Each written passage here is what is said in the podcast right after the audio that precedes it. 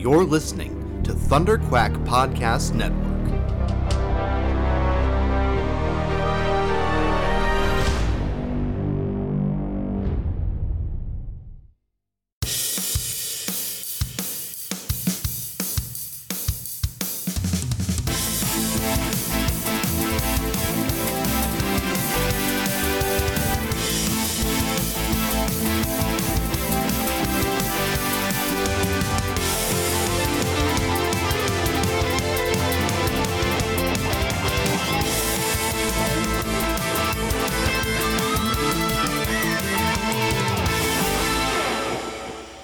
And welcome back to um the Thunderquack podcast, Thunderquack Monthly after the fact. I don't know. I don't know, Joe. I don't know. I'm your host Michael Cohen. With me as always, the illustrious Joe Hogan. Hey man, yeah, I don't I don't know. Well, what are we? Who are we? Who are we? What is this? Um I I went on the Discord and I asked should we uh sh- this new monthly Thunderquack show, should we call it the Thunderquack podcast? Should we keep calling it after the fact, which is a choice that we made after we recorded the last episode, which is hi- uh, hi- highly coincidental and humorous to me that after the fact we made the choice to call it after the fact. Uh, or should we come up with something completely new? And um and and the response was completely inconclusive. I, I Perfect. so um so yeah we're just we are just we are at this at this juncture where uh we got to call the podcast something but uh uh you know what? Like like th- this is the thing. I am inclined and uh i uh, Dan slash wanna pineapple on on our Discord made the point. I like Thunderquack partly because it makes sense to take the name since it's sort of similar to the previous iteration um and that's i think that's why like initially i i had sort of thought to just call it thunderquack monthly right? But uh honestly i think i think we just keep calling it the thunderquack podcast. What is it what like does it need a fancy name? I don't know. What do you think? How you feeling I'm- about it? I'm sure that if there was a clever name that we heard that we really liked, we would go with it, but we haven't, so uh, who cares? it's just Yeah. let's let's keep it simple, stupid. I th- I think actually that is probably the best course of action, and as Yeah. such, you know what? Here, here's the here's the thing. Here's the reason why I was reluctant in the beginning to just call it the Thunderquack podcast. Um, because a because it means nothing. I I it is just I mean like the Thunderquack is Darkwing Duck's plane. I I and that's why I just I just like Darkwing Duck a lot. Um, and that's why I called it Thunderquack. Um, also, thunderquack.com was available. That was the main motivating factor. Uh, was that I was able to get the URL, so that's what I did. Um, but the Thunderquack podcast was Amanda and I uh, for a long time, and so I don't know. Like I felt a little bit like, oh, can I? Can we just like? Can we just take that? But um, but like Amanda's not coming back to podcasting. like that's she's she's she's pretty done with it. Like she'll do like a guest appearance every now and then on something like Perfect 10, but I but you know what? I I think we're just going to call it the Thunderquack podcast because that just gives us the opportunity to do whatever the hell we want. so I would argue that uh, unless Amanda felt otherwise, I think Yeah. it would be fitting to continue it on in her honor. yeah, I don't think she cares. Um I don't I, as a matter of fact, I, it- solved. yeah for anybody who's been listening since uh like back in the day I, I guarantee she doesn't care and and and i think that you guys know that i know amanda pretty well that i don't even have to check uh so at this point you know what here's the thing here's the thing i amanda was over for uh for like sort of our pre-christmas um because she goes she goes back to the okanagan for christmas so she was here to hang out with the girls and give them their christmas presents and whatnot and they give her a Christmas present and all that. And uh, and and at the end of that evening, Crystal and I I, I asked her uh, if she was okay with um, after basically after all if if all of our family is dead, if there's nobody left and we die, uh, and the girls need a guardian, if Amanda would be their guardian. And so like that's how like that is how close my friendship with Amanda is. I don't That's a to heavy conversation. oh dude and the, and the two of them were just like waterworks and i was like amanda we're not dying right now but uh, yeah i think they were everybody was just uh, relieved uh, and happy to to to have that sort of uh, figured out but um yeah that's what like amanda amanda is the girl's aunt like like I, sh- I I I Amanda's one of my oldest friends. Like I I don't have to check with her with a lot of things. I know what she's gonna say. As a matter of fact, I think Amanda would tell you that I I usually know how she's gonna react to things like faster than she does. Mhm. Uh, so uh, yeah, so I think she'll be all right. She won't care.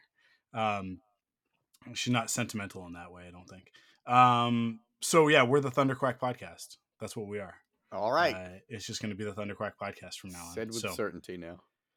uh, cool. Well, let's let's get into uh let's get into so we're we're gonna have a big topic. We're gonna talk about the game awards. We're gonna talk about sort of uh, you and I our game of the year conversation for video games. But before we do that, I actually just wanted to talk uh, really quickly about um, something really cool that happened over the course of the last two weekends in the box office, which is that uh, the first two weeks of December, the number one movie was a Japanese produced uh, uh, film, feature film. So um, the first week was Godzilla minus one, which is ph- ph- ph- ph- phenomenal. Oh my god, is it an amazing movie? It is one of the best movies uh, that I've seen in a long time. It is my pick for like movie of the year. It was incredible, and very little of that review has anything to do with the fact that Godzilla is in it, um, which says a lot because I am a huge Godzilla fan. Uh, pun intended, I guess. Um, but this movie is a great movie regardless of the fact that it happens to be about a giant dinosaur monster destroying Tokyo.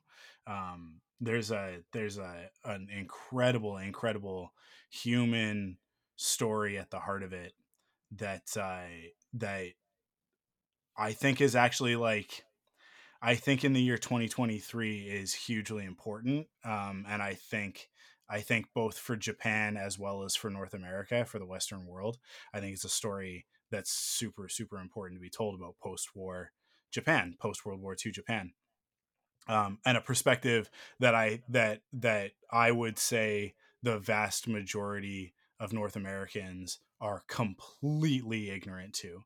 Um, so the fact that they they wrap that in uh, the the delicious candy coating of a giant monster um, stomping on on Tokyo, uh, it's just uh, it, it, it couldn't be better. I this is this is what I live for. Right, is when genre storytelling can get to like a real human story like something that that actually matters something that moves the needle culturally but then deliver it to us with that spoonful of sugar uh, that that we love which in this instance is, is godzilla.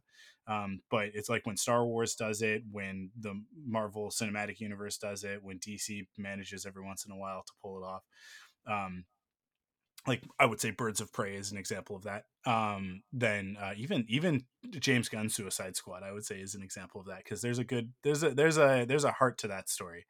Um, I but yeah, I like that's what I live for. So the, I am so glad that the movie is as good as it is. I am unbelievably like over the moon elated that so many people have gone to see this film um in in north america in in the western market but like the global box office is is massive um for for a film like this which is awesome. It's awesome for godzilla it's awesome for uh for for kaiju movies in general um it's it's so so awesome for japan um and and i think it's a huge win and not to be too hyperbolic but i really feel like it's a it's sort of a turning of the tide in in the the culture war that we're in at the moment because there's been a lot of xenophobia a lot of Mm.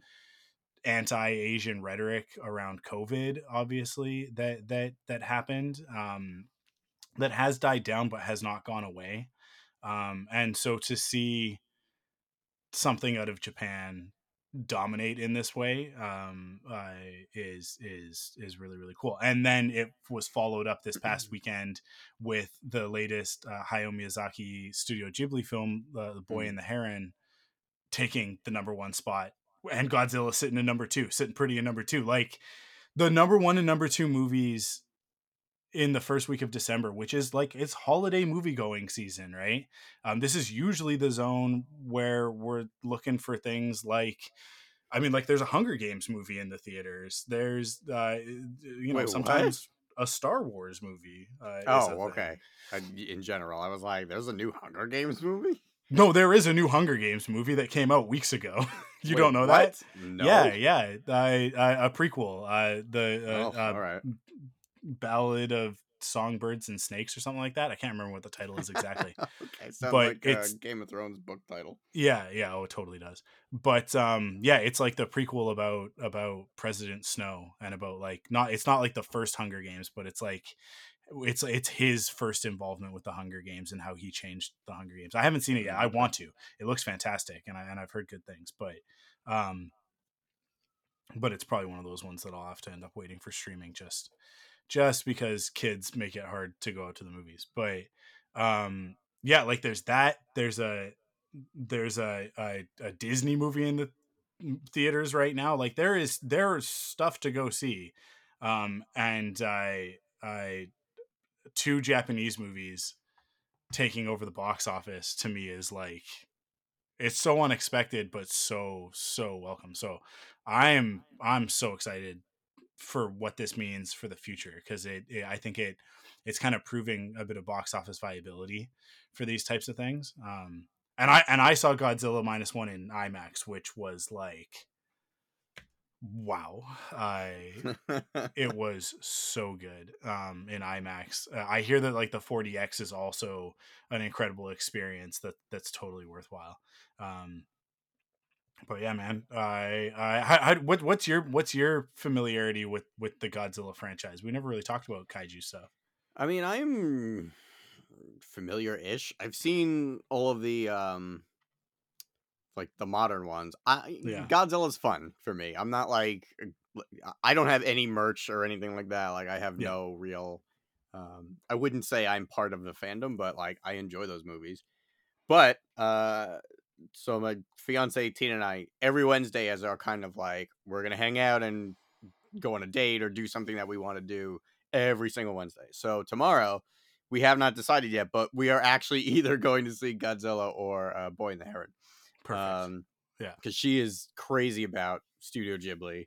Uh, I mean, I am too, but like she's a like yeah, a yeah, huge, huge, huge fan of that stuff. Um, and I mean, I I really enjoy them too. And anytime those movies show up and uh and the Alamo Draft House near us, like we always just go. Yeah. Um, and uh, yeah, the only thing that that kind of sucks though is Godzilla's not playing there, which is crazy because like they usually have everything playing there. So it's not playing in an IMAX on Staten Island, so we're probably not going to go to Manhattan tomorrow if we do see it, but we are going to go to a theater that we don't really love going to. Um, but I kind of want to see Godzilla more than I want to see Boy and the Heron, but I, Hmm. I don't really care. I'm I would be happy seeing either one because they both look, look really cool. Um, but yeah, so I'm just I'm excited to see both. I plan on seeing both before they leave theaters. Yeah. Um, I just I have no idea which one we're gonna. Which one's going first. first? Yeah. Yeah. Yeah. Um, yeah, so that's awesome. I mean, it's it's it was it was not something that was really even on my radar. I mean, Godzilla minus Mm. one kind of came out of nowhere for me, um, and that's funny. The the weekend that it premiered, the trailer drops for Godzilla. I guess I guess it's Godzilla cross Kong. Like it's it's like they're it's not versus this time, right? Last time it was Godzilla versus Kong. This time it is a straight up Avengers team up between the two of them um which like hell yeah i uh i love all of the the the the modern american ones as well Yeah. so Yeah, they're cool. Um, I don't I don't know if you knew this, but um, a buddy of mine, Chris D, who is a Star Wars artist, which is how Yeah. you know uh, anyone who listens might know where where they might know him from.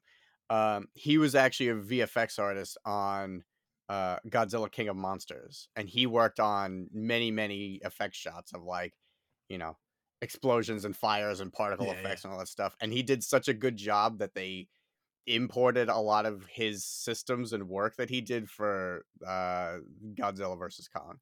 So even though Nice. technically he didn't work on that movie, his work is featured in both movies. So Yeah, cool. yeah, that's awesome. Um, Pretty neat. He should get royalties for that VFX union. uh, I don't think he does, but nope, he should. I'm I'm saying that I know he doesn't. Mhm. I'm saying that he should. I'm saying that Well. like if he created something and then they used it there, um, yeah, tha- that's what this is. Uh, we're just just making a case for a VFX union. that's that would be nice, wouldn't it? Yeah. Um, awesome. Yeah, I, I can't wait for more Godzilla stuff. I mean, like I am, I have been a huge Godzilla fan since 1998, since the Matthew Broderick movie. Um, which is, listen, I acknowledge it's terrible. It's an atrocious Yeah, film, It's fun though. but I love the hell out of It's it. It's a fun movie. I love the hell out of it. So I, I love all those uh, Roland Emmerich disaster movies. Yeah, I don't yeah, care. yeah, Shameless. exactly. I mean, you know me. Independence Day is like one of my favorite Yeah. movies ever. But Yeah. it's good So, stuff. Real, yeah. real quick, uh, Yeah. without spoiling anything, because like I said, we are going to see it very soon. Is this a kind of like standalone Godzilla movie? Is this a sequel? Is this a prequel? Is this like a new universe? Like what's yeah, bare it bones is- Cliff Notes answer? Yeah, it is. It is standalone. So, Alright. um, the so first Godzilla altogether for this Yeah, Godzilla. Okay. Yeah, the the original Godzilla, I believe, is 1956. Mm. I think is nice. I mean, I don't know. I'm I'm mhm, in acknowledgement, Yeah. not not confirmation. Um, I have no idea. and and is contemporary to that time period, right? Like it's a, it, Okay. I think it's meant to Yeah. to take place in that time period. This movie takes place. I mean, like the the opening of the film is during World War II, and then Oh, and then cool. the rest of the film is um is is sort of in in the the years after World War II. So like we are like firmly in post-war Japan and dealing with the fallout, quite literally the fallout of, of Hiroshima and uh, uh, is it Nagasaki? I think it's Nagasaki. Yes. Yes. Um, and more importantly, just like this, like sort of the state of things, even in in in Tokyo, which was bombed pretty heavily, and and uh, I not the sprawling metropolis that it is now, but sort of like like in the there, there's a lot of the story is about the rebuilding, um, and then Godzilla comes in and just kind of ruins a lot of stuff, Mm. um, really changes a lot of things. So um yeah so it, it is but but it is a fresh start it is a new Cool. Okay. godzilla there are for even for old school godzilla fans like myself because like i started with the 1998 roland emmerich matthew broderick godzilla but Mhm. because of that got deep into it um and and i've watched i wouldn't say that i've watched all of the godzilla films that's ridiculous there are like 60 of them um Man. but but like sort of like the old like the old school mainline ones I've I've watched in in particular like the original and stuff. Um and Godzilla versus Mechagodzilla, which is Mm. my favorite of the classics. Oh, Um, okay. So were you I- like pumped when Mechagodzilla showed up and Oh dude. like the new one? The tw- with, like with the twist of of Mechagodzilla being in in in Godzilla versus Kong. Yes. Yeah. Yes. As it like started to build towards that and I was like no. No. No, no, no. No way. No way. And the fact that Because it's they kept that under wraps, right? I didn't really Yeah. watch any of the trailers. I just watched the movie and was like, oh, okay, cool. Yeah, and it came out. It came out during during COVID, right? So like that Mhm. was like December 2020. Right, yeah, it was like So- straight to HBO. So yeah, like, it was oh, a, it was a home okay. release sort of thing. Yeah. Um, yeah, and and yeah, I mean, like I was, I sat by myself that day. I took the day off work, the day that it came out, um, so that I could watch it while everybody else was at school and daycare and whatever. Um, everybody was gone, and I had the house to myself. So I, I watched it, and like it got to the end, and I was like, we were getting up to that part where you start to, and then you start to figure out that like, like that it that they stole the idea from Pacific Rim of like it needs more than one brain in order to, in order to function, like like sort of, and they're like they're uh so they they they basically like used one of the heads of Ghidorah and all that. And it's just like, oh my god, like it just I was like, this is perfect. This is so perfect. This is so incredible. I the thing about the new movies, and and the first one is, I think people have this attitude about it. I don't want to talk too much about this because this is what the next off the record is going to be about. Because I'm going to go movie by movie, but um, with my impressions of them. But um, I the thing that I love about it, so many people are like, oh, they got too silly. Is like that first one was serious. It was true to the original, and and and they should have stayed like that. And I'm like, I'm sitting over here going like, that's but that's not how Godzilla works. Like that was how Godzilla did. Like the the the trajectory that the the um the the Gareth Edwards 2014 Godzilla franchise, the MonsterVerse as as it's dubbed, has taken is exactly the same as the trajectory of the original Godzilla films, yeah. which is that the first one comes out. It's a very serious, very sci-fi, um, uh, s- social message type of story about what we're doing to the planet, right? And then and then it's a big success and everybody loves it and everybody says that it's a great movie so they make a sequel and the sequel ups the ante and then it ups the ante and then it ups the ante until the point that you get like Godzilla has a son and there's Monster Island where all the monsters that get defeated by Godzilla go to live um, because like we don't want to get rid of them. We want to be able to use these these suits again in another movie. And then aliens come down, and the aliens are the ones who build Mecha Godzilla, right? Like that. Like it just like it gets it gets progressively more and more ridiculous, which is the way that this Godzilla Kong universe is going.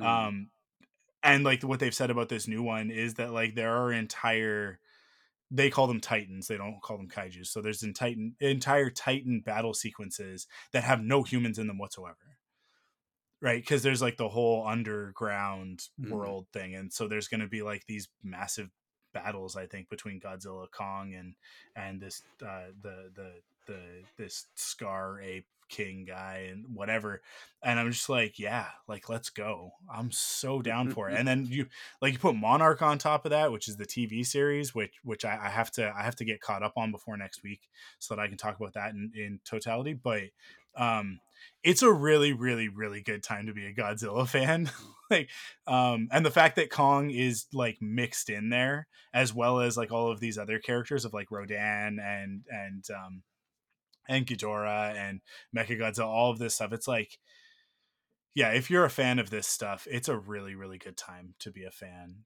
And there, there are kind of two camps, right? Because you've got the people who are like obnoxious purists. It's like every fandom, right? It's like, oh, yeah. it's not as good as the original. It's like, go back and watch those. Yeah, movies. Watch they're the originals, man. Like, but they're bad. Like they're bad movies. Like, like across the board, they're pretty bad movies, right? Um, I they are historically important films like godzilla is a historically important film and it is good for the time but like the sequels are progressively worse and worse and worse and worse and worse to the point that like godzilla's doing like flying kicks and I mean, like there are gifs of Godzilla surfing. Like these are these are from these are from feature films that were released in Japan. Okay, mm. that have been dubbed in in North America. So, um, yeah like like the godzilla for people to be precious with the godzilla franchise to me is one of those things where it's like then like you it's it this is the no true scotsman type thing but it's like it's like you want to call yourself a true fan a true fan of godzilla goes oh his spine's light up pink this time? Buckle up. Like uh, ticket sold. Kong's got a big robot hand or like like gauntlet thing looking like thanos uh, yeah, I'm down. They're gonna fight a bunch of other uh, Kongs underground where with the with the weird dinosaur monsters. I, like, listen, there is uh, uh, there there there is nothing wrong with anything that I just said. It is all delicious popcorn flick fodder for me. So I like I am so down for this next movie. Um, uh, and and yeah, and and then like Monarch, Monarch is very serious. Like Monarch is very self serious. It's like the 2014 film, but it is also like a connective tissue between that and Kong Skull Island and mm-hmm. and and the other stuff that's going on. Like so, um, like building out that universe, eh, eh, like it, like literally, literally, we have the best of all three worlds here, where we have like the serious modern Godzilla stuff We've got a, an incredible, beautiful new Japanese Godzilla movie, and we've also got these ridiculous popcorn uh, blockbuster tentpole Godzilla movies. Like like the only thing that's missing is a really really good animated series with Godzilla. There is a there is a Kong Skull Island uh, uh animated series um that is kind of eh. It's not it's not really my jam. I couldn't get Mm, into it, mhm. but um but but I it is part of the the the I don't know if it's canon canon, but it's a it's it's kind of like Camp Cretaceous with the Jurassic movies, right? Where it's okay, like sure. it's like Camp Cretaceous is not important except the fact that like if you watch it you're like, "Oh, a lot of Dominion makes way more sense if you've watched all of Camp Cretaceous." Because Camp Cretaceous actually like did a lot of the world building that Oh, okay. Dominion doesn't bother to get into. It's Hmm. it's it's pretty amazing actually. And oh, uh, all, all, along those lines, just a quick segue. Uh, there's a new Jurassic series coming out that is a sequel to Camp Cretaceous with with uh, um, some of those characters coming back. So uh, if you were a fan of Camp Cretaceous, as we are in this household, uh, that's something to be excited about as well. Because that show show was actually I mean, Camp Cretaceous was better than any of the new movies, the new Jurassic movies.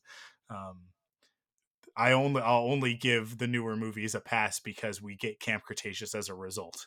Um, and it's totally worth it for that fact because it's a fantastic show um, about kids stuck on Isla Nublar, uh, post Jurassic World. Uh, uh, it, it's so good. Camp Cretaceous is awesome. Uh, yeah, I think that that's all. That's all the news that I've got right now that I wanted to talk about. All right. You got? Do you have any? You have any any follow up on anything that I just I said? I got nothing to answer. Nothing? I, I have Yeah. not watched any of that stuff. So yeah yeah, i figured um cool let's get let's get into a topic that you can contribute right. to which is uh the game awards were last week and uh uh let's start off with this um stop calling them the game awards yeah, that'd be a good start. if you won't let the people responsible for these masterpieces have more than 45 seconds to thank all of the people involved in, in bringing these things to fruition um, then what are we doing like what are we what are we wasting our time for um, i know that most people probably don't care about the awards show components of it but for me i absolutely care more about the awards show component than i do about the trailers the trailers you can just drop online at any point right like they don't need to be Mm. I I part of a big show, in my opinion.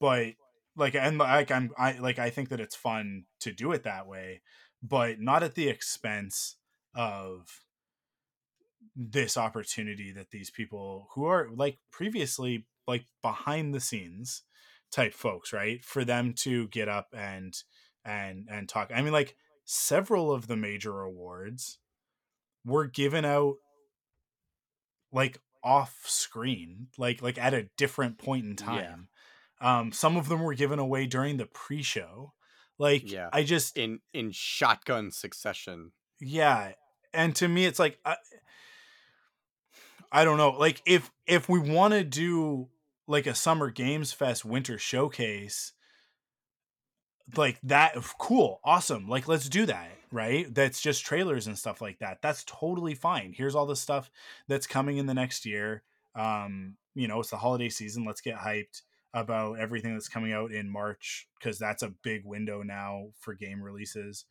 is like sort of that february march uh, april window um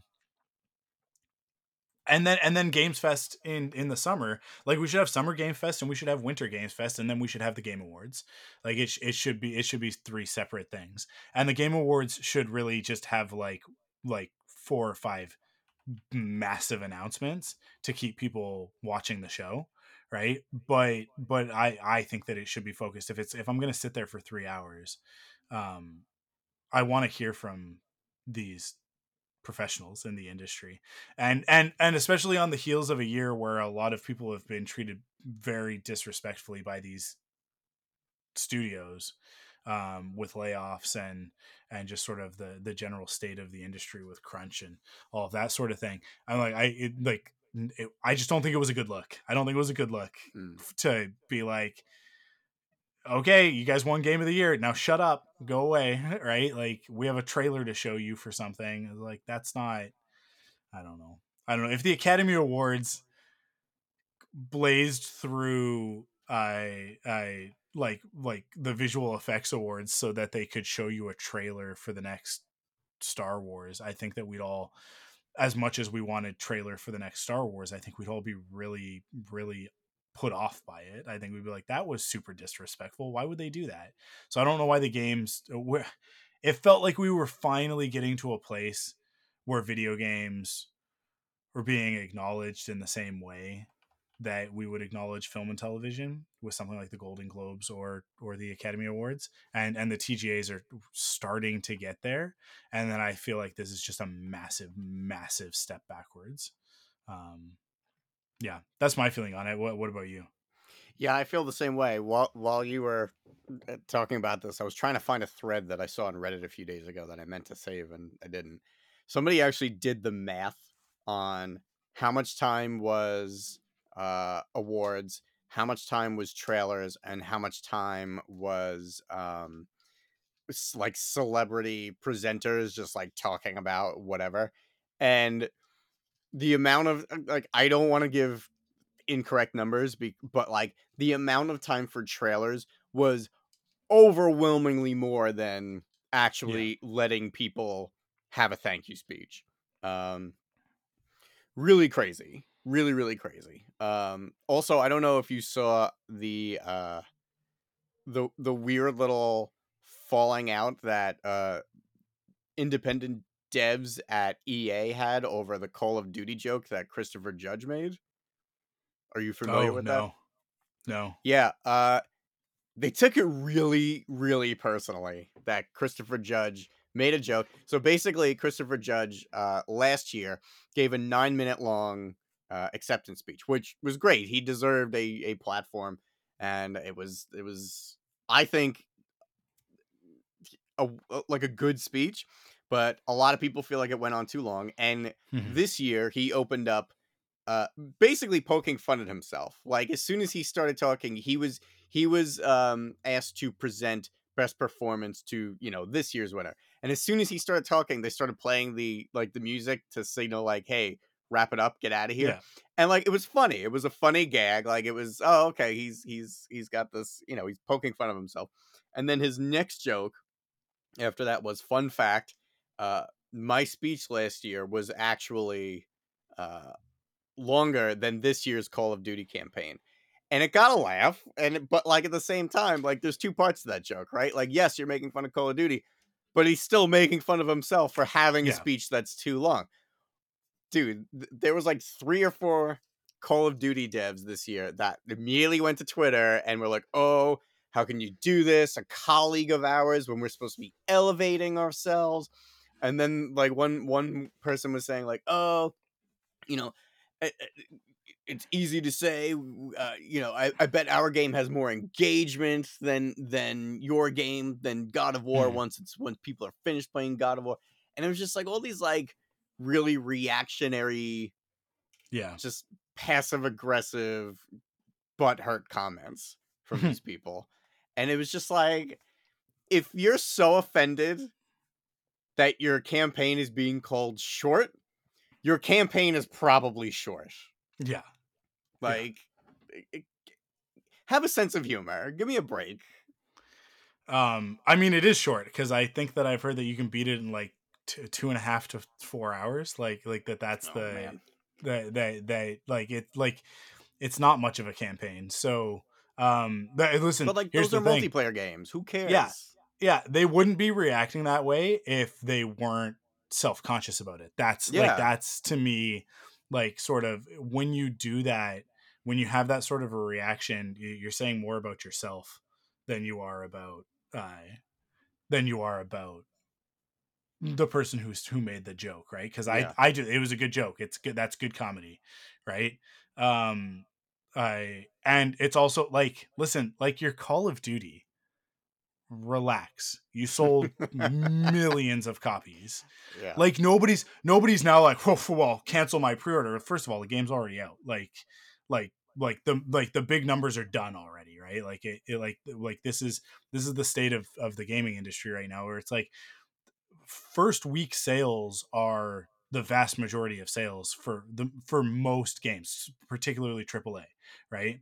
So like that's why you see like never never pay full price for an Ubisoft game. We've talked Mhm. about this, I think, where it's like because they are going to slash that thing 2 weeks after it's out. Because everybody who was gonna buy it at full price pre-ordered it.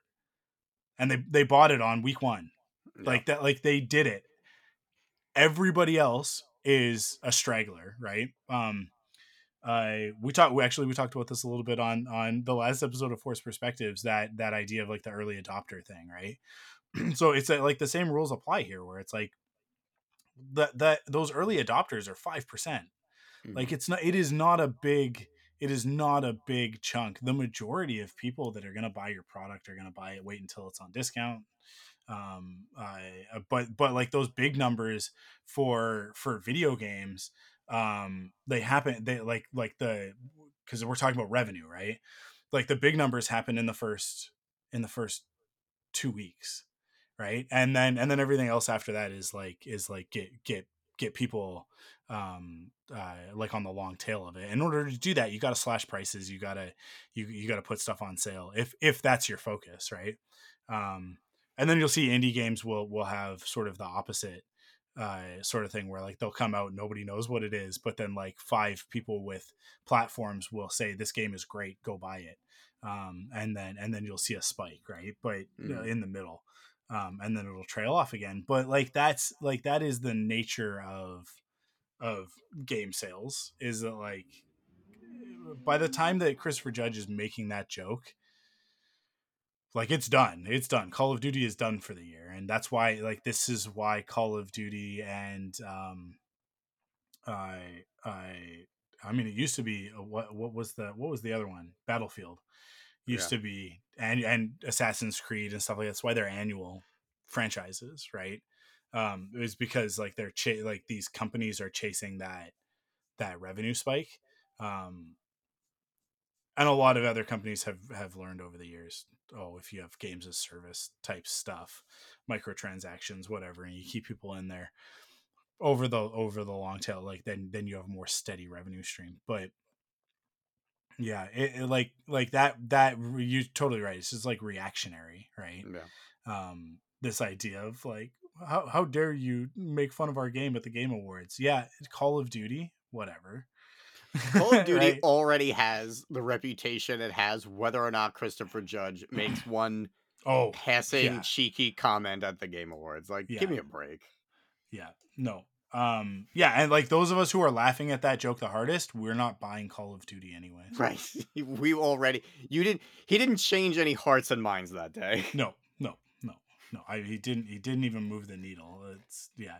As a matter of fact, I would say that their reaction probably did more to sour Yep. people on the Call of Duty franchise I agree. than anything that Christopher Judge did. Because I think I think if anything, like if Christopher Judge punches up at Call of Duty in that way, um, the biggest franchise in gaming, right? I I I I think that some people will go, like, oh yeah, Call of Duty's out. I should try that, right? Like that's yeah. That's why that's what's going to happen off of that. But then you come off and you get all petulant about it. I think that people are going to go, well, then fine. I'm not even going to play your two and a half hour Yeah. campaign, right? Like if this is how you I- guys are going to act, I'll go play God of War again. I think Uh, the reaction, if you were even going to react to it, I mean, honestly, probably the smartest reaction was just to ignore it. But if you were going to react to it, I think the best way to have done it was, ah, you got us. Anyway, hey, here's some free DLC. Here's 10 points, a double XP weekend for every. You know what I mean? Like, just ro- acknowledge it, roll with it, and hey, by the way, here's the thing. Like, take Yeah. that press and make a good press. it's it, it's it is one of those things it, like it depends on who's doing the talking right because if you're Yeah. high up in that in that um company in that structure that and you're saying this stuff then like that's all like you have messed up if you're just like one of like the the the devs and you're just on reddit yelling at people it's like well like ea can't control that Yeah. um i is it ea call of duty is ea Yeah, yeah, Yeah. Um, but uh, yeah, like I don't know, like like, but but yeah, you're right. Like EA should have like made lemonade out of that lemon, like Mm. like absolutely because they had the opportunity. Like that was a that i- th- it is actually like a textbook case for for a good PR spin. I'm Yeah, like, yeah, you, like you guys got us, but you know what? Like that's not what we're here for. We're here for the we're here for for multiplayer. So like double XP weekend. It's, Yeah. it's it's on the house sort of thing, right? Like, oh, here everybody everybody have this this you know God of War inspired skin so that you can all shoot Christopher Judge, right? Like like do something do something funny, like like like jab back in Yeah. that fun way, not get upset, right? But Yeah. anyways, let's um let's let's talk about some of the winners. Yeah. Um so uh let's start let's start with the most important one. I think this is what's on everybody's waiting for us to talk about. Esports player of the year. Uh, going to faker. No, I, listen, I get esports as a whole thing. I don't know how many people listening to this are in the esports ecosystem. I think I do not think we have a lot of crossover. Um, I no, there's a there's a bunch of these awards where I'm like, yeah, it's okay that you skip those, but it's also not Oh, like so let me let me ask you, yeah, Yeah. because that's kind of what I wanted to touch on. So we agree, obviously, that the devs and uh, you know uh, uh, composers and all of these people who you know poured their blood, sweat, and tears into these games, we agree that they deserve a voice. They should have their moment in the spotlight to, Yeah. you know, uh, give their thanks and show their appreciation and and a lot of times humility towards you know being part of this you know kind of elite group of people who put out these you know legendary games essentially Yeah. but then you have these awards that are you know esports coach and stuff like Yeah. and influencer of the like i don't want to say do those matter as much do you feel like those are even because me personally i feel like there could be better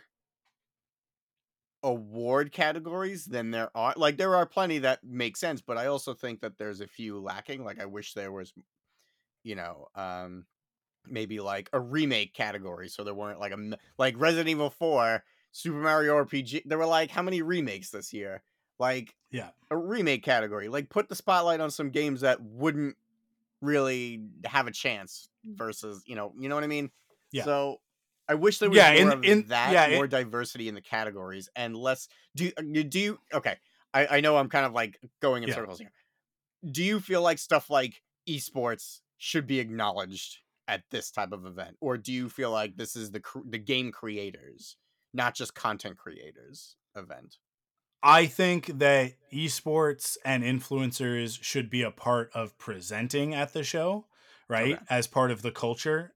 Because the, the purpose of the purpose of having those awards in the show is to bring in that audience. I think Mhm. you do a better job bringing in that audience by giving those people a platform. Um, Okay. So bringing those influencers in to, I mean, Keighley hosts every year. I I get that it's his thing.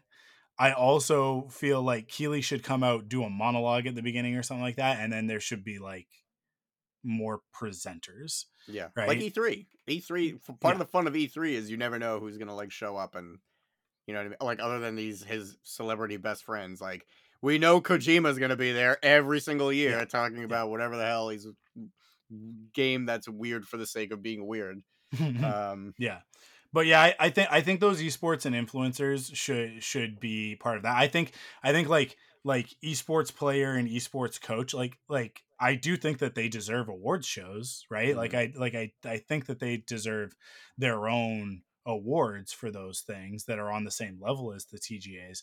But I think that it's such a it's such a different culture than those of us who are just playing games versus those of us who are like spectating in, in Mhm. competitive gaming. Um, and then I, and then I think beyond that, it's like like what does that mean? Like like esports player of the year, right? Because it's like how do you measure that like okay so like a street fighter 6 player versus a valorant player versus a starcraft 2 player right like these are Smash wildly different player, yeah. Right Yeah. so esports to me should have its own awards show it should have its own night and it probably does. I'll, I'll, I'll, I'll bet if we looked into it, it, there's probably something something that exists um, for that audience. But and that because those people deserve to be recognized. It is a sport. Like it is like these these people are legit like the best of the best. Their brains and and uh, uh, bodies are connected in a way that you and I, as as lifelong gamers, could never achieve. Right. So there is a there is an excellence to that whole aspect, but like, is it? Does it? Should it? Should it be the same night that we are talking about the people who make the games? I don't think so. I th- I think that those are yeah. two separate things, but they should still be involved. They should still be part of the night. But but I yeah, I I'm really feel like gatekeep anybody from it yeah. or anything like that. I feel like Keighley needs to to pass the ball a little bit more and not yeah. and because it is a little bit like this and Summer Games Fest are like the Geoff Keighley shows. And it's like yeah. listen, I like Geoff Keighley. I, I think that what he's done for the industry has been awesome. I think that he's a he's a massive, massive supporter of games and a huge um, advocate for for recognizing this stuff. Um, I think that's great. I don't think he's the best host. I like yeah. I, I think he's fine. I think he does a competent job. I'll tell you, I think Greg Miller would do a hell of a better job hosting oh, a show. That'd be awesome. Right? Like cuz I'm uh, like I'm a I am a massive Greg Miller fanboy, so like, you know, but like I would rather I would rather see him and Jessica Chobot yeah. hosting I, I the like, Game um, Awards. Um, Max Scoville too. He's good. Yeah, Max Scoville is also awesome, right? Um, like like there there are other personalities in the industry that I think would do a much better job hosting an awards show than um than than Geoff Keighley. Um, I I really liked Adam Sessler, but I I don't I don't know what's going on. I just heard he kind of went off the deep end recently. Yeah. I don't really know anything about it. Uh, I think it had to do with all the G4 stuff. Um, yeah, that's um a whole other thing, right? But but I but yeah, like like I I just I think I think there's a there's a rather than having like these like three random celebrities come out yeah. because they've got games to pitch you. I I, um, I was um, complaining to you the entire time yeah. we were watching. Every time the next celebrity came out, like, oh, here we go, the same plastic speech. Like, oh, I was really impressed by this game. No, you weren't. They came to you with a lot of money, and you said yes. And now you're contractually obligated to be on the stage to talk to me about this game. So let's just forget the fake passion behind this and and move on with yeah. it there's a thing there's this thing where they have to like prove their cred right like it's yeah. like oh no i'm a gamer since back in the day i love mario's Pong and it's like okay. yeah i i yeah no i'm like yeah so i less of that stuff more of the actual awards mo- more of the actual devs yeah. i think I, I think would be really great but and yeah. and i love like trail like E3 was my Christmas. Is I would take off from work for E3. I for sure. love like, oh man, we're gonna get like two, three, four hours of trailers today. I'm excited. I will stop what I'm doing. I'll watch it live. I love that stuff. But it's just weird to me that for the game awards, it's just trailers featuring some awards. Yeah. Yeah, totally. Um so let, let, let's let's get back into the awards themselves. So I'm gonna I'm I've got this list that's just from Google. I'm just gonna go from the bottom and we'll end with game of the year. Uh, so and then we'll, and then you and I will talk about what our game of the year is.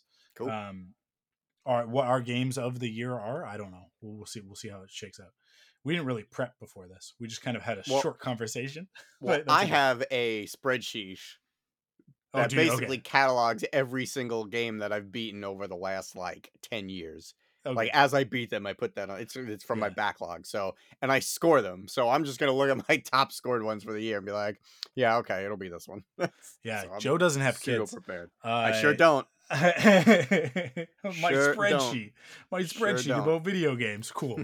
I I I had to get up at six o'clock in the morning today to get ready to take the girls to the dentist at eight a.m. Mm. I that's that's I don't have time for spreadsheets. Um, okay, let's start. Action adventure, uh, Legend of Zelda: Tears of the Kingdom. Not a big surprise. Not a big surprise. Absolutely deserve that one. Um, yeah, I, we'll talk about Zelda at the end of this. I'm sure. Uh, games for Impact, a game called Tchia one, which is a, a really really cool game um, that people should check out. But uh, but yeah, that games for Impact. That's a that's a cool award, and I think it deserves a little bit more fanfare than what it got. Um, Action game went to Armored Core 6, which kind of like was announced and then came out and then uh, like I guess it was good cuz here it's winning action game of the year, but um but I really haven't heard anybody talk about this game very Yeah. much. Um role playing game obviously went to Baldur's Gate 3. I like we're going to see a, a a pretty big sweep from Baldur's Gate 3 uh across this. Um art direction went to Alan Wake 2 this was one where I was a little I was actually a little bit surprised that this went to Alan Wake 2 cuz I feel like Alan Wake 2 from what I've seen looks a lot like a survival horror game. It doesn't Yeah, look like it's doing anything particularly dark. interesting. Yeah. I would have rather seen this gone to Hi-Fi Rush which which uh, brought back an aesthetic um, that I think we're going to see a lot of in the next little bit with the cell shaded anime stuff Mhm. um, with the the announcement of that new uh, Jet Set Radio. Um, we had uh, um, Bomb Bomb Rush Funk guys or something. I can't remember what the name of the game is, but there's like a Jet Set uh, uh, inspired game that Bomb Rush Cyberfunk. I think that's what the game's called. Um, Sure. I might just be making that up, but the, I, we're seeing a little bit of a resurgence of that stuff, and and I think that I think Hi-Fi Rush came out of nowhere and was like, holy crap, look at this game. Um, so I don't know. I personally that would have been my my pick. Uh, family game went to Super Mario Brothers Wonder. Sure. Um, I actually think that like I, I I don't know when the cutoff was for the nominations. Um, but the Bluey video game came out this year, and I, if you're gonna ask me what the best family game of 2023 is, um, I, that's that's what I would that's what I would have put. But um, but I, it wasn't even nominated, so I I imagine that it didn't didn't make it into the cutoff. Uh, studio slash game direction went to Remedy for Alan Wake 2. Um, and then I I why this is in here twice. Epic Games for Alan Wake 2 as well. Uh, the studio slash game direction. I don't know why that's in there twice. Hmm. Esports game went to Valorant. Sure. Indie, indie game went to Sea of Stars. I think you and I are both in agreement on that one. Yeah. Sea of Stars is an incredible game, an incredible triumph. Uh, I, so yeah, I, that one makes total sense. I already made the joke about esports player. Um, anticipated game for next year's Final Fantasy VII Rebirth. Um, I agree with that one. yeah, I'm you're not going to get an argument from me. I think that that's pretty unanimous across the industry. Uh, narrative went to Alan Wake 2. That makes sense to me because that is all that Alan Wake is, right? Yeah. I mean, like there is gameplay and, and I'm sure that it's fun to play. But when people talk about Alan Wake, what they're talking about is narrative. And um, it is literally a narrative about narrative. So, you know, uh, yeah, I'll give it to that. Multiplayer game went to Baldur's Gate 3. This one, I'm going to go ahead and say is controversial for me because all I heard about the multiplayer for Baldur's Gate 3 is how much it pissed people off. Because when the game launched, if you started a multiplayer game with your friends, it treats it like a D&D campaign.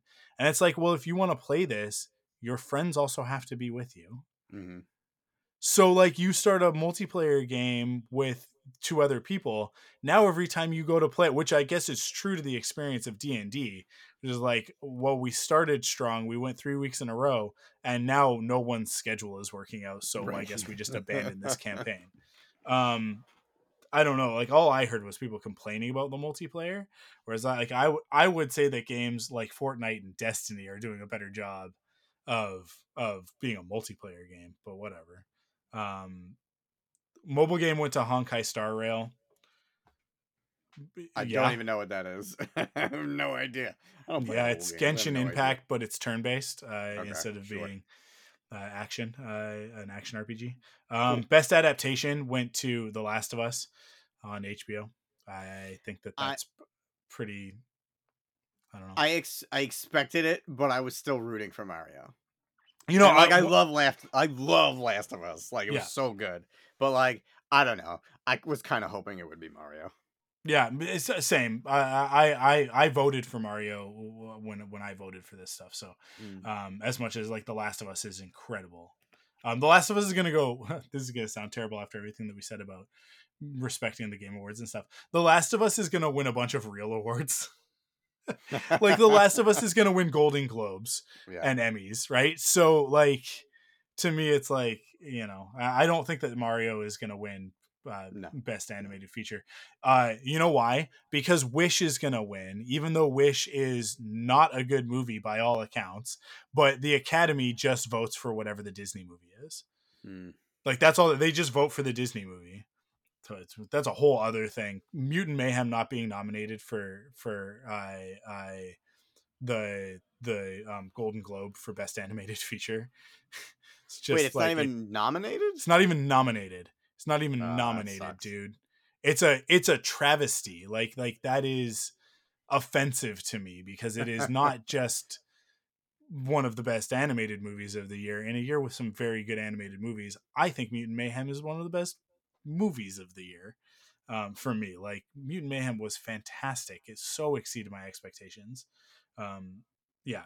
Uh, ongoing game went to Cyberpunk 2077, which is awesome. That's great for for Cyberpunk. I I nice come from behind victory on that one. Um, but that's the point of the ongoing game award is like, hey, this like they're continuing to improve this game, and they've built it up from, you know, a, a, a, a pretty shabby launch into what, for all intents and purposes, is a very solid game now. So, um, yeah, but hey, that's par for the course for CD Projekt Red. Uh, that's kind of their whole deal. Um, player's voice, which I guess is like like like the one that we all voted for was Yeah. Baldur's Gate Yeah. three.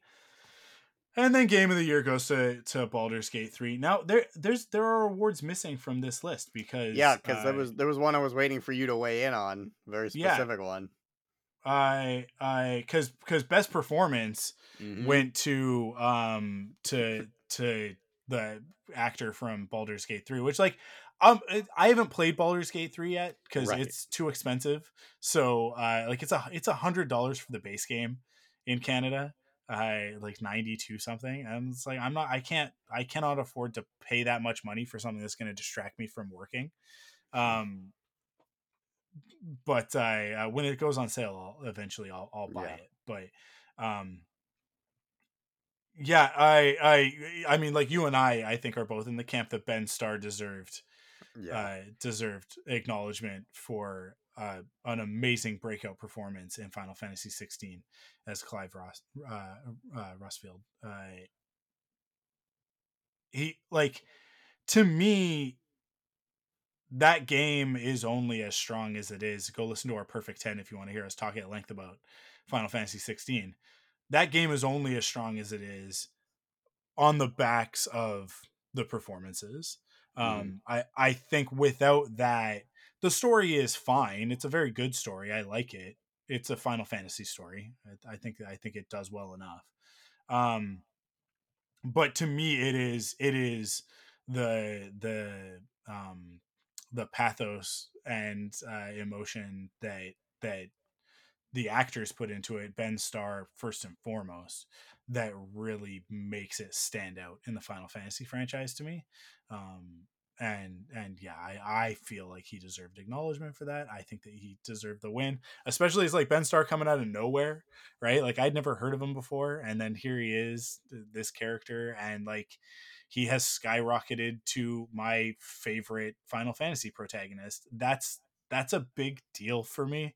Um, so I look at it and go like, I, yeah, I think that he deserved it, but you know, it is what it is. Everybody's in love with Baldur's Gate, which which Yeah. makes me want to just be grumpy and hate it. But I'm sure I mean, they have good reason. Me too, especially because I haven't played it either. So it's just Mhm. like, oh, Baldur's Gate win. This is stupid.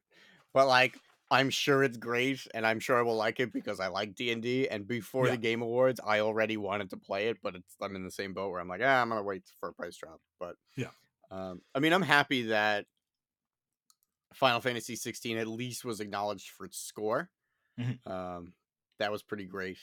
Um, but yeah, this kind of goes back to what I was saying before. I wish there were not better categories, but just more. Like there was more focus on the award. Because like best supporting actors, like Yeah. you know what I mean. Like there's just so many things that could be acknowledged and appreciated because it's not just a lead's performance. There's so many like actors that go into these games, and it's just like it sucks that it's yeah five people for the year. Okay, Well, I mean, like, like let's let's use let's use um, I I Jedi Survivor is a great example where it's like I don't necessarily think that um that Cameron Monaghan deserves to win best uh, best performance, right?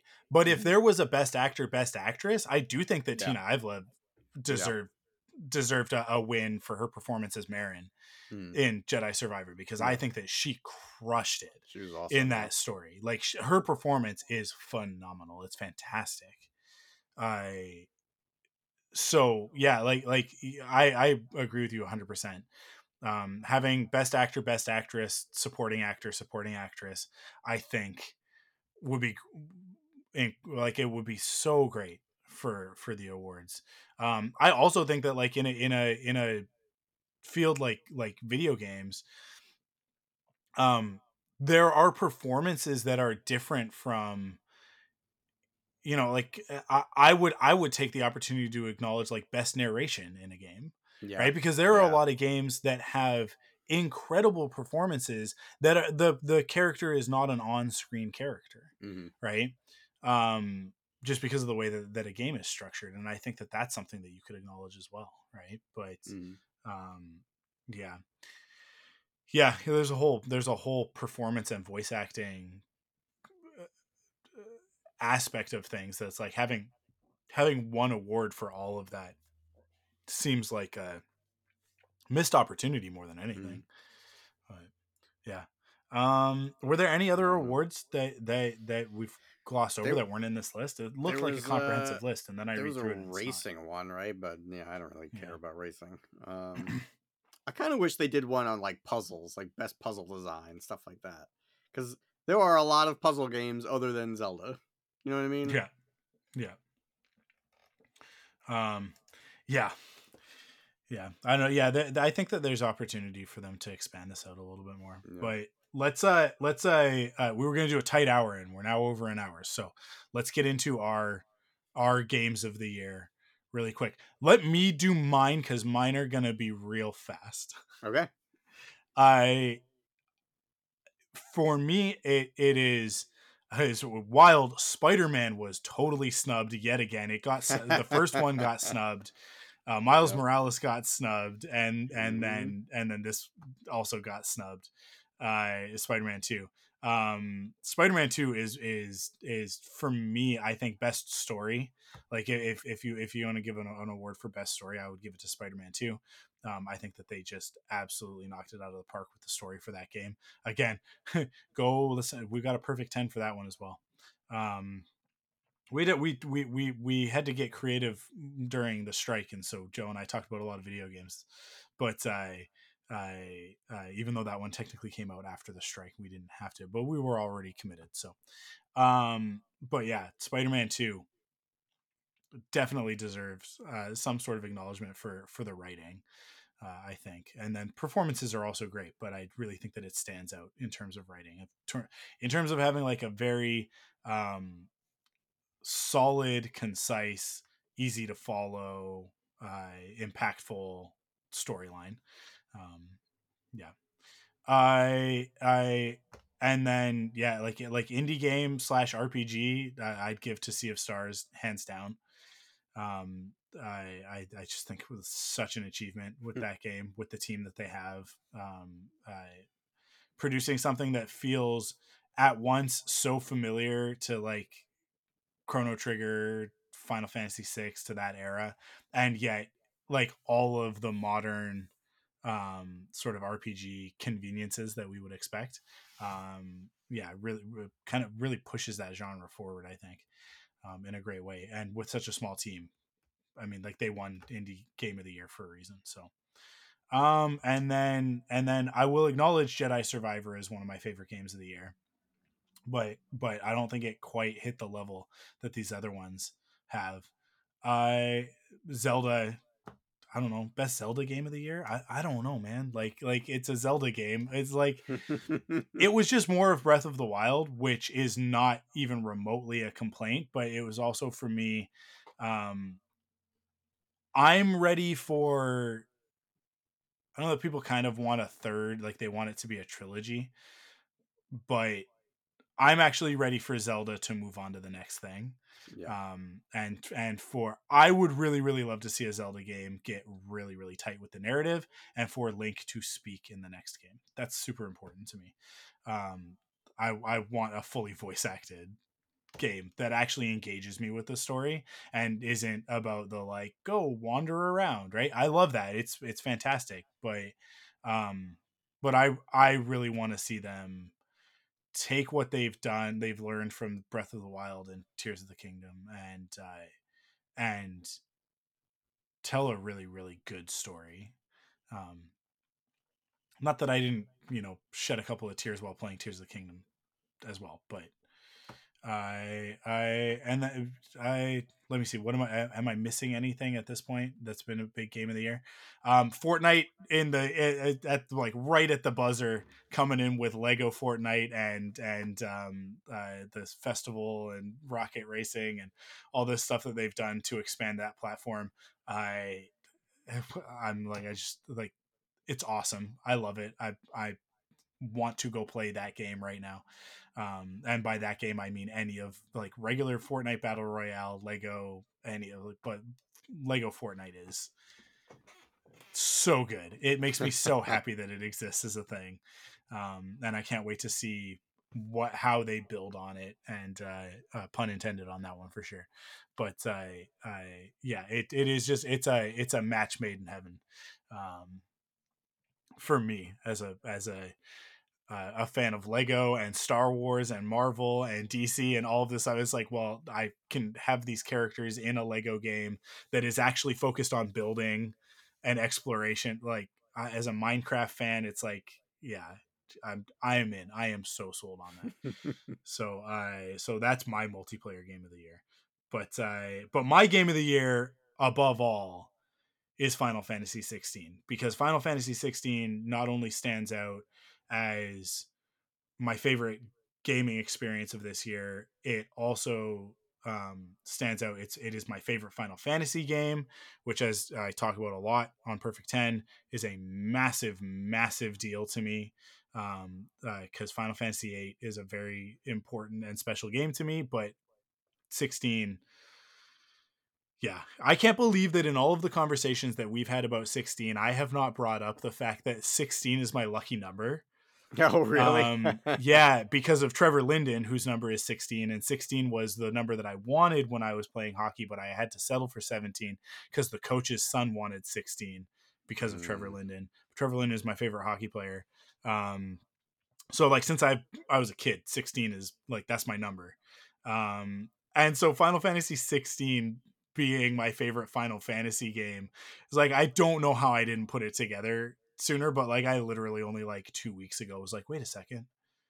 Wait a second. And it was like the like like like all of the things clicked into place. I was like, I played hours and hours and hours of this game and loved it and didn't think about the fact that it is the 16th entry uh, in a franchise that I love and that 16 is my lucky number but whatever um, it is also it, it was uh, it occurred to me when it was pointed out to Ben Starr because eight is his favorite. He can't say 16 because he's in it.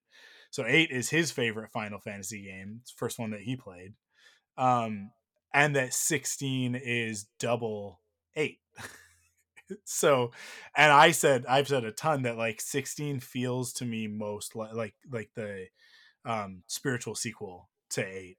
And, and Clive is, is a better version of Squall. Like that's to me that character is just like he is he is like you take Squall and then you go like what can we do now with modern storytelling and and sensibilities in gaming. Um and and that's absolutely what you end up with. So um yeah. So it, it like like Final Fantasy 16 was it it came at a very important time for me. Uh, it was very I I talking about it and experiencing and stuff like that is like stressful, rough point in my life, um, and has like left a mark on mm-hmm. me in a way that those other games that I've talked about, that as much as I love them and they're great games, ha- they they have not like left an indelible mark on my soul, which I which Final Fantasy 16 has. So, um, and there's nothing rational about that. It is not that it is the best game that came out this year.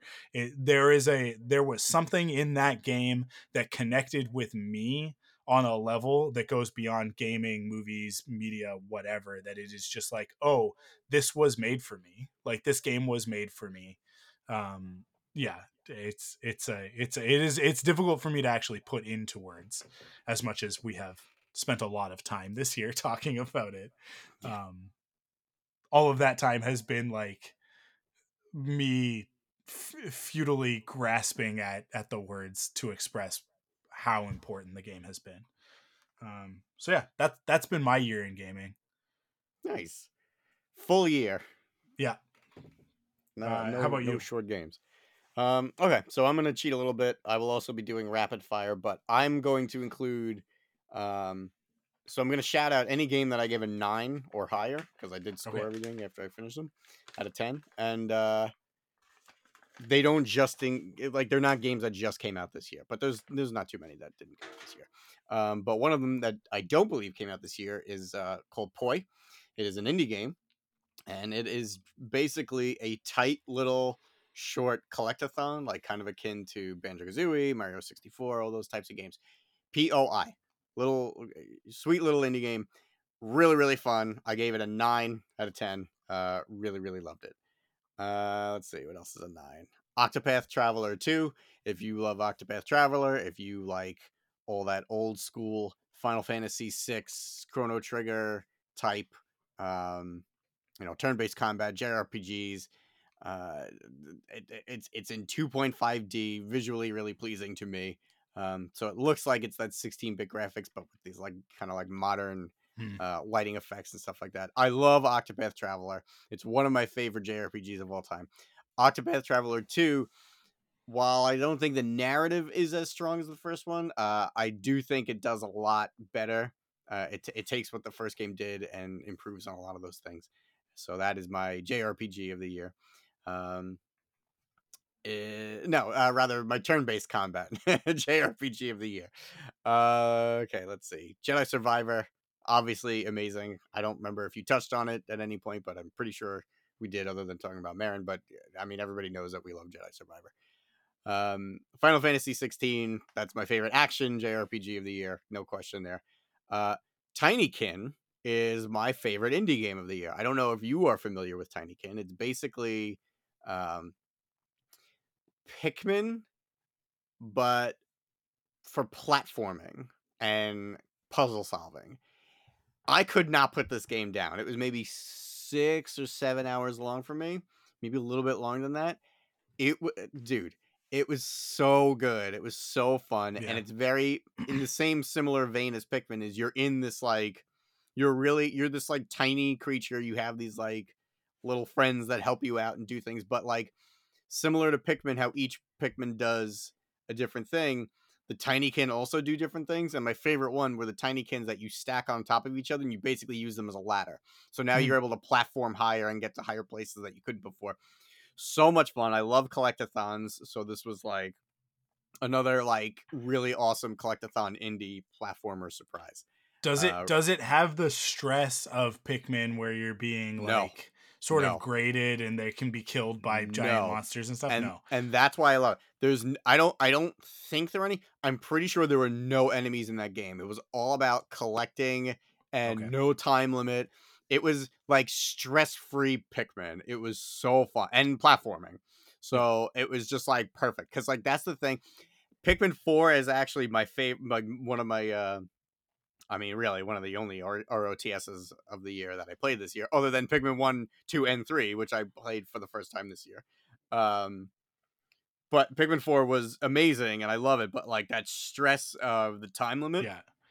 always freaks me out. Yeah, I can't I can't do it. I can't play Pikmin Yeah. games for that reason. Yeah, I played the first Pikmin and I was like, this is a great game. I do not have fun playing this. I yeah, because I I had played through half of the first one, and then I was talking to Tina a little bit about it because Pikmin is one of her favorite Nintendo franchises. Mhm. So what we ended up doing is we did any of the Pikmin games that had co-op, we played the co-op together, and then anything that didn't, we would just kind of like trade off the controller. But what was cool about Pikmin Four was Uh, it's a little bit more like Mario Galaxy, where player two is just kind of playing support. Like there's no real danger to player two. It's just player one is the person who you know is controlling the Pikmin and and you know the the Olimar type character. Yeah. Um, and player two is kind of like the little annoying sibling. But I was happy to do that because I don't like the stress of Pikmin. So I was helping with the support stuff all through Pikmin 4, but I was also discussing with Tina strategy. So for me, Pikmin 4 was probably the most fun I ever had playing a Pikmin game. So that's definitely up there for me. Um, Spider Man 2, we spoke about ad nauseum. Uh, Final Fantasy 16, we, we spoke at nauseum.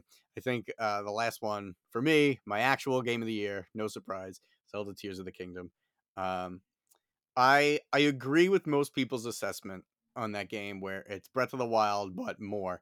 But I I also think that I give this game a lot of kudos because Breath of the Wild was okay, you're in this world, here's some tools, figure it out. Right? Mm. So like I agree. Like I I miss the structure of like the next dungeon and getting the next item and using that item through that dungeon and learning how to use that item efficiently through that dungeon and then mastering it by the time you finish the boss fight. Like I love that stuff. I I love the linear Zelders. Zelders. I call it Zelda with Tina to be obnoxious. Um, I love I love the linear story focused Zeldas a lot. But something about this new format I just think feels um I don't want to say intuitive. It just feels like the natural progression for me. Mm. And what I love about Breath of the Wild is, and I've said this before, someone on Reddit had had basically described Breath of the Wild as the tech demo, and then you know the actual putting everything in practice with Tears of the Kingdom. And I love that Tears of the Kingdom took everything from Breath of the Wild and they leaned into the aspect of the game where you can solve puzzles however you want. You can be as creative as you want, or you can just you don't have to take the scenic route. You can just take the straight line and figure it out the the serious quick way. You can do the silly fun way. You can do the I'm curious if this is gonna work way. You can abuse the physics. And I Mhm. love how the physics work in these games, especially Tears of the Kingdom. And I love that they just give you more to play with because in the first game it was you know a few of those I think that were they runes in the first game? I forget what they were called. Um all, all the stuff that you were kind of given with the Sheikah slate off the bat. But then as you go on you you're unlocking different parts that you can put in your inventory and like build different things and it it almost became the game that Banjo Kazooie Nuts and Bolt wanted to be. Like oh, they took sure. The, right because I like I love Banjo Kazooie and I wanted to love Nuts and Bolts, but it just like didn't quite land for me. And I was worried when I saw the trailers for this game once I realized that oh, there's going to be that very important aspect to it that you're going to have to build your way through pu- solving puzzles. And I never thought it was going to click for me as well Yeah. as it did. And it just the whole time I just felt like Nintendo was Yeah. letting me be as creative as I wanted to be I, yeah, to solve problems. that's the difference there, right? Is that nuts and bolts had prescribed solutions, Mhm. and you were trying to get as close as possible. It's like it's like um, I, in theory, I love bridge builder games, right? Mhm. Like like like bridge constructor, right? Um, but then whenever I'm playing them, I get so frustrated because I it's always like, well, you guys have built the physics engine in a way that is so strict that there is only one there's only one actual solution to this. Now like I can over engineer a solution and maybe eke through this level, Mhm. but you want me to do you actually want me to do a specific thing. And if you're going to give me a physics playground, don't do that Yeah. right? Give me a physics playground and let me Yeah. play, right? And that's what I think that's what Tears of the Kingdom and Breath of the Wild both managed to do so so well. Yeah. For sure. Um is that is that like they just went like here look these are the tools and yes some of these some of these have very specific solutions to them but for the most part especially tears of the kingdom it's like listen this whole like underground subterranean area it's up to you yeah. figure it Figure out. Figure it out, idiot. um and and so like yeah like like exploring that to me i think was the my highlight of that game um was was exploring the underground because it was just like what's the best way what are the best ways for me to get across this? But then just seeing seeing the incredible ingenuity that people had, people building like Yeah. Gundams and like I mean, it was wild at the peak of that game Yeah. on TikTok, seeing what people were doing.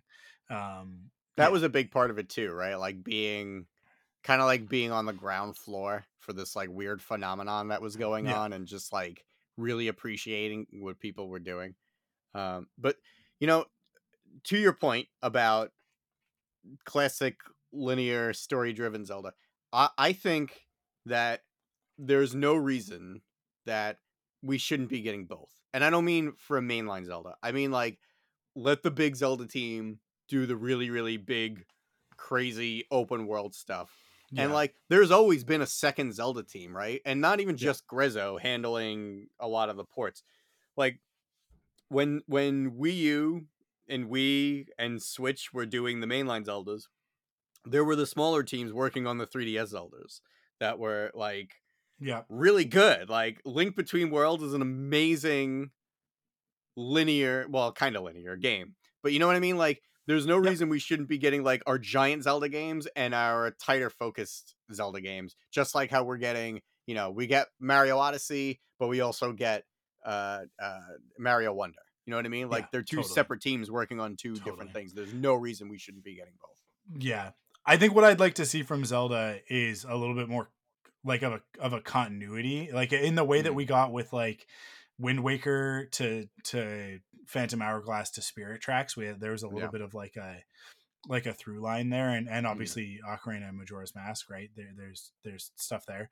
So like yeah, I would love to see what you're talking about was like uh, I don't know why we're not seeing more sprite based. I feel the same way about Pokemon, where it's like they keep making these Pokemon games bigger and harder to manage from a from a development standpoint. Um and especially on the hardware that they're working with, it's like I really don't feel like I Scarlet and Violet were fantastic games. I loved the hell out of those games. Um, like I, I played so much of Scarlet. I I one of my favorite games last year for sure. But it didn't it's you're not utilizing the hardware to the best of its capability and i look at i saw a picture of a guy uh it's just like something on instagram or whatever like a this ancient picture of somebody like there's their their wife is in the background out of focus um clearly in labor giving birth and with like this upset look on her face looking at the at the person taking the picture and he's holding up his game boy advance micro with with one of the Pokemon games on it, right? One of the Game Boy Advance Pokemon games. And I'm looking at it, I'm like, that little tiny screen, that little tiny device, and that game still like visually sings. Because those little sprites, like that just like like there's an art to it. And and I think Sea of Stars really like kind of pointed this out Yeah. this year of Yeah. like and and and games like Octopath Traveler, although they're doing something slightly different. But like Sea of Stars really made the case for like, why are you guys not just making 2D Zelda games? Like just like just make sprite based 2D Zelda games. It it it would be so much easier to just build one engine and just stick with that engine. It's like um uh Link's Awakening and um I what was the other one? Because they they did it was like Link's Awakening is like a completely new aesthetic and they had just done something else before that where uh, another another remake? No. Maybe just maybe i'm just thinking because I, I love link between worlds so much and it's like i don't understand why we don't just run that aesthetic like like why Yeah. can't we just stick with this why do we need to now make them look like toys or whatever it's like and link link's awakening on the switch is a beautiful game and i love it but um i but yeah like I, I don't know i just look at it and i go like can we not just like I kind of miss like like when they gave it to Capcom and Capcom made the Oracle oh, Seasons man, and Oracle those Ages, games are awesome. which are both so good. Yeah, like do something like wonderful. that, right? Like like let some other let some other uh, dev make a bunch of Zelda games in the formula because like the formula is so like that's all like I don't it actually doesn't need to be revolutionary every time. Right. You don't need to change it up on me every time. Right. I would love for the formula to stay consistent and for the story to be the focus to really have like a, a, a almost like an episodic zelda sort of thing going on and then you're right like the, you can also then have like the big every every you know uh, uh four to ten years uh open world gigantic we're going to do crazy new things with the zelda sure. franchise installment like uh, you're right we can have both things there's no reason why we can't but Especially Yeah. because there were teams. like they had teams designated for for both. Like yeah it's weird. It's weird that we're not getting that anymore. Just because 3DS is gone. Like yeah what are those It- guys doing then? it's the fact it's the fact that everything is switch now right where it's Yeah. like so we see games we see games come out that it's like well clearly link's awakening was like a handheld idea But, and but then that was Grezzo though, wasn't it? Like wasn't that cuz like that's a that's a third party studio that has been working on was it okay. ports. Yeah, because Ocarina of Time 3D, uh Majora's Mask 3D, Link's Awakening, I'm pretty sure they did. But then didn't they also do um they did another Zelda. I don't think they I don't think they did Skyward Sword HD. But I feel like they did one other Zelda. Maybe it was a Triforce Heroes Hmm. on 3DS. I don't know. I'm not sure. But like those are their hey, just do the remakes team Yeah, and yeah, we'll yeah, work on the new games. Like there were three Zelda teams, including Grezzo. So what's everybody doing right now? Other than the main Zelda team. I don't know. I'm certainly not complaining because I'm just I'm just excited for more Zelda. I just want more Zelda. yeah yeah for sure uh cool it, was that the end of your list Yeah, that that was it. That was I saved Okay. last. Cool. Awesome. Well, uh that that's it then. I I yeah, I told you that we would do an hour and it's been an hour and a half. So okay. We'll wrap it up. Uh thank you guys for listening. I hope you guys enjoy this new format, the return of the Thunderquack podcast. Um in January, I don't know what it's gonna be yet. I have to I have to to man, it's so tough because like our anniversary of when we launched Thunderquack and launched the Patreon is like the first week of January, which is also Crystal's birthday and hot on the heels of Christmas and New Year's. So um as much as I would love to do what I want to do for the anniversary of Thunderquack because it'll be it'll be 8 or 9 years. I can't I can't remember. I have to I have to look at it. But um in either late January or early February, we are to do something basically like a pledge drive type thing um and uh yeah so stay tuned for for something with that. When like i obviously follow us on social media follow us in all the places. You can you can now go and you can actually like follow a patreon without subscribing to it um if so for people who don't know that. So you can go do that and and actually like use the patreon app to get this podcast as well as perfect 10 and um and force perspectives but uh but i think what i like what i want to do is like a sort of all day live podcast stream where where we uh we'll have like everybody from all of the different shows like everybody will sort of have a shift um and and we'll just we're just gonna podcast for like i don't know like 10 10 or 12 hours straight or something like that um and we'll have some goals and stuff like that where if we can get people pledging on patreon um to uh you know get to a certain point um and and we'll have we'll have like bonus episodes that we'll record and stuff like that um stretch goals basically.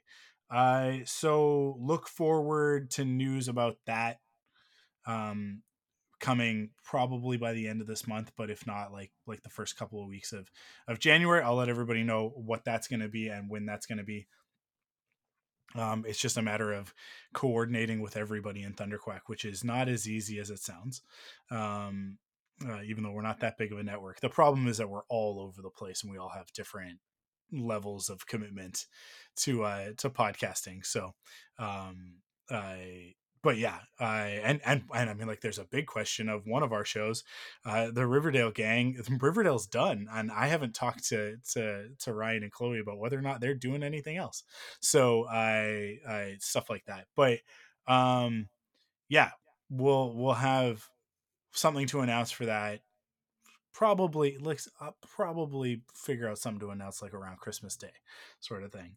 Um, but sometime between Christmas and New Year's, I think I'll I'll have a a better idea of what that's going to be and what that's going to look like. So, um, so stay tuned for that and uh, and and thank you guys for listening. Thank you for for joining us for this one. Thank you for coming back. For those of you who, if you're still subscribed to this feed after the basically year and a half of no no podcasts on it, um, thanks for sticking around.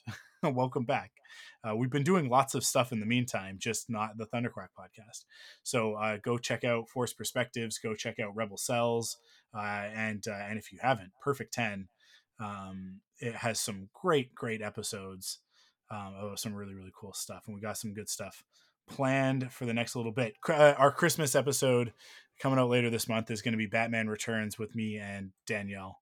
Um, uh, so look forward to that one. That one will be out on Christmas Day, and as a Christmas gift to everybody, it's going out early for everyone, not just for Patreon supporters, but for everybody um, on on Christmas Day itself. So uh, so look forward to that. We've already recorded it, so I I, I won't miss the date.